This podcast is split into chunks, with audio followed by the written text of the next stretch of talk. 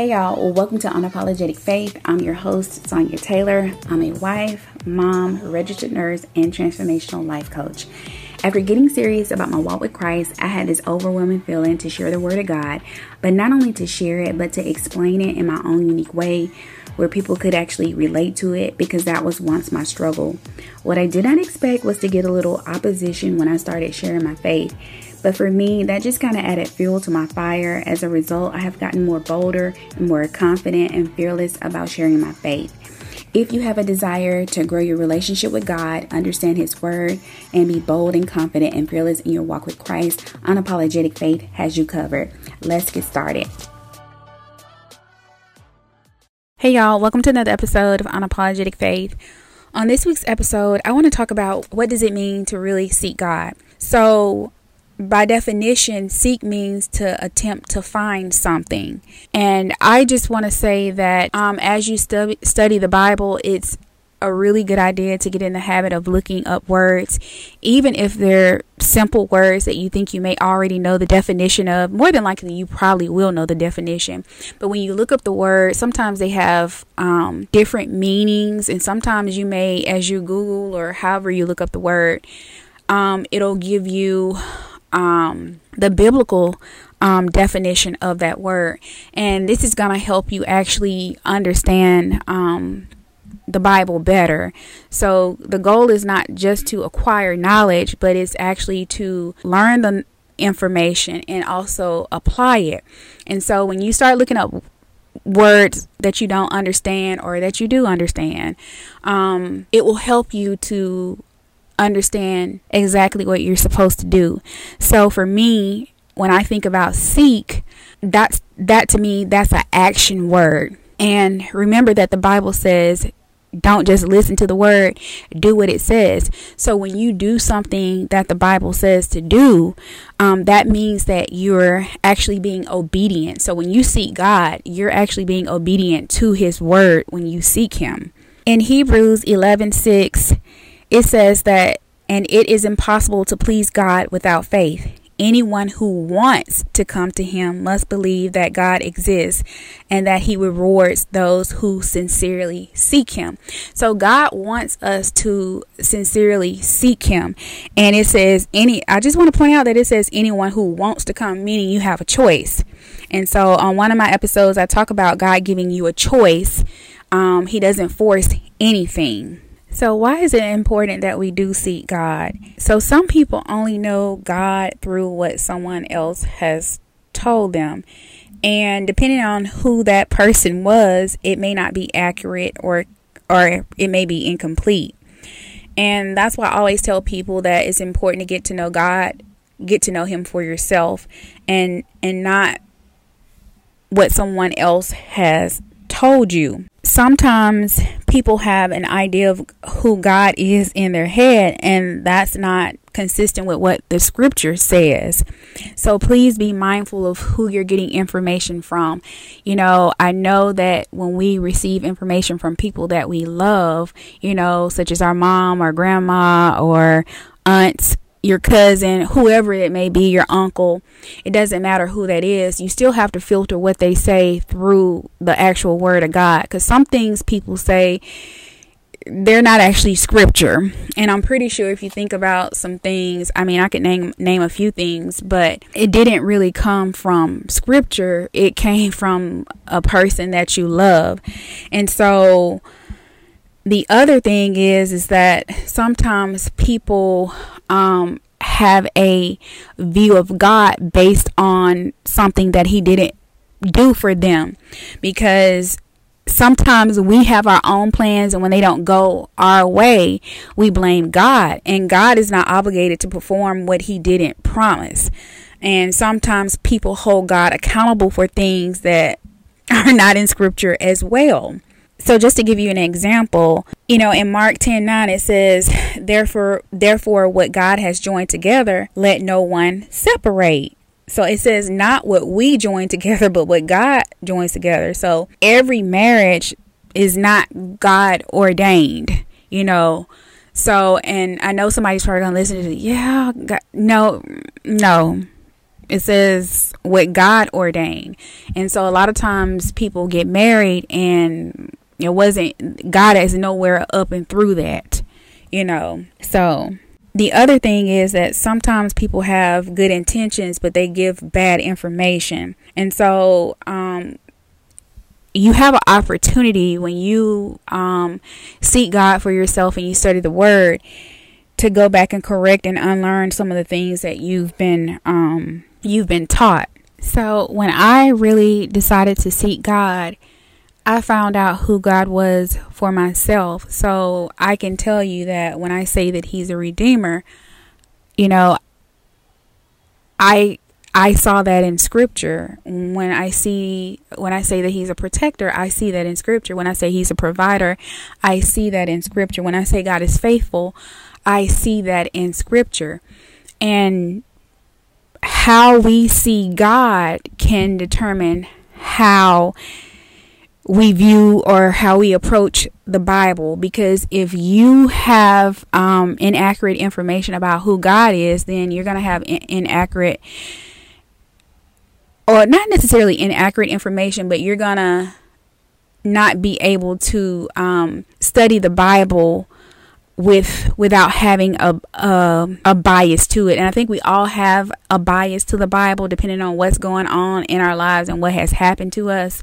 And by bias, I mean like somebody who had an issue, you know, where their father was not in their life um, they had an ab- absentee father, then you may have a hard time seeing God as your um, heavenly father. So that's what I mean. Also, we want to seek God for who he is and not what he can do for us. Um, meaning, we don't want to seek his hand, we want to seek um, God's face.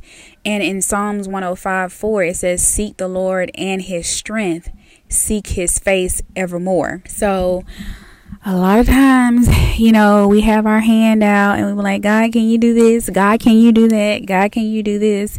And we're not really seeking God for, you know, who He is. But God is a God and you know we were all created created in his image. So he wants to be loved too just like we want to feel um, love not a love that's forced because a love that's forced that's not really love is it? So he does that's why i say he doesn't want to he doesn't force anything on us. He wants us to genuinely seek him and come to him. And let me just tell you when you start seeking god you're just gonna find out a whole lot of information um, about god that you just did not know you're gonna get so much revelation and also God not only shows you who He is, but He also shows you you. Hey, if you're a new believer and you just don't know where to start studying your Bible, listen, I got you covered. I created a really simple and easy to understand Bible study guide. All you have to do is click the link in the show notes to download it. Enter your name and email address. It's just that simple. Please don't miss out.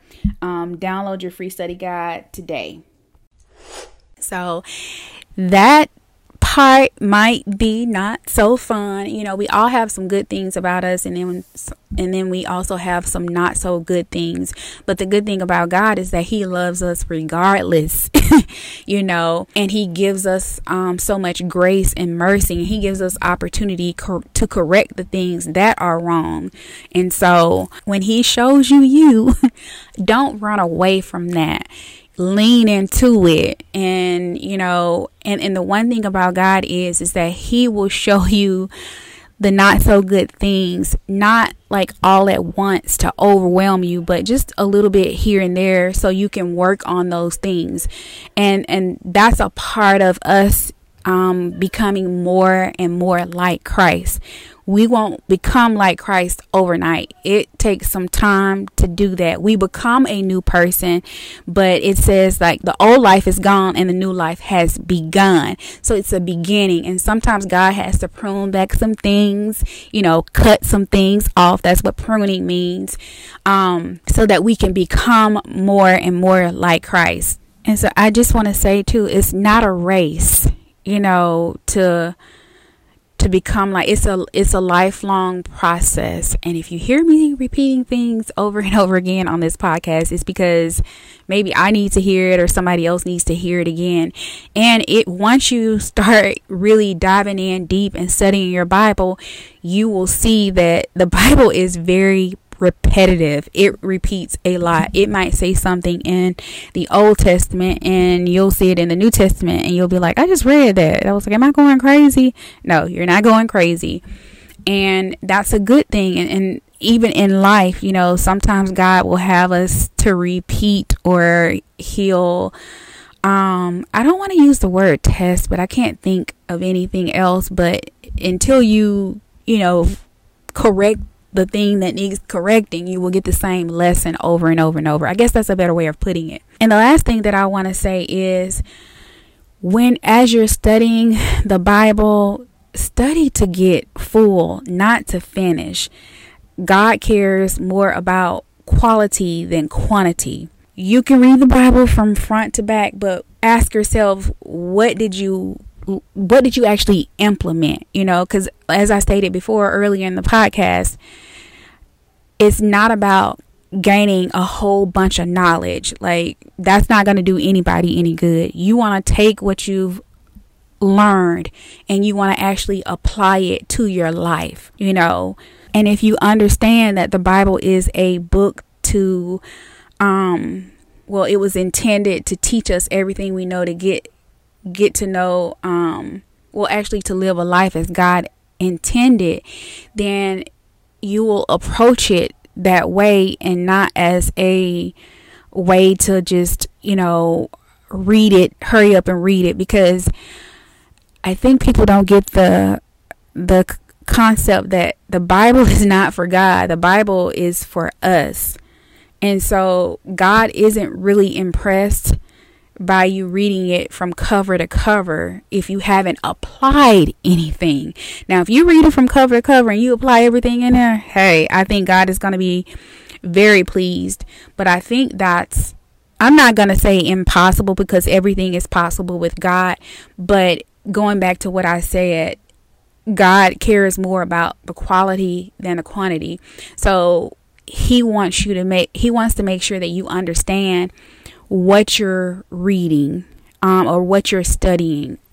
And I think a lot of times people get in the habit of trying to read 10 chapters and then they didn't really learn anything or they don't know what to apply. And so that's why I try to keep everything very simple and very practical so that you understand you know, what it is, you know, we're supposed to do and you understand the whole concept of having the Bible.